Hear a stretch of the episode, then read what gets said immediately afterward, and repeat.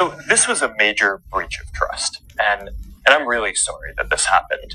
Um, you know, we have a basic responsibility to protect people's data, and if we can't do that, then then we don't uh, deserve to have the opportunity to serve people. So our responsibility now is to make sure that this doesn't happen again.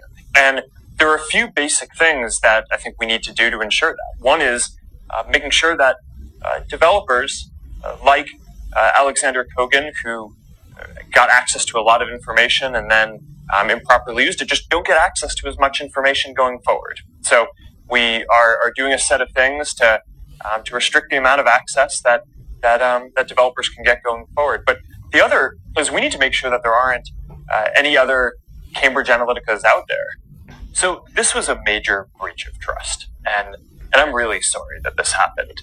Um, you know, we have a basic responsibility to protect people's data, and if we can't do that, then then we don't uh, deserve to have the opportunity to serve people. So our responsibility now is to make sure that this doesn't happen again. And there are a few basic things that I think we need to do to ensure that. One is uh, making sure that uh, developers uh, like uh, Alexander Kogan, who uh, got access to a lot of information and then um, improperly used it, just don't get access to as much information going forward. So we are, are doing a set of things to um, to restrict the amount of access that that um, that developers can get going forward. But the other is we need to make sure that there aren't uh, any other Cambridge Analyticas out there. So this was a major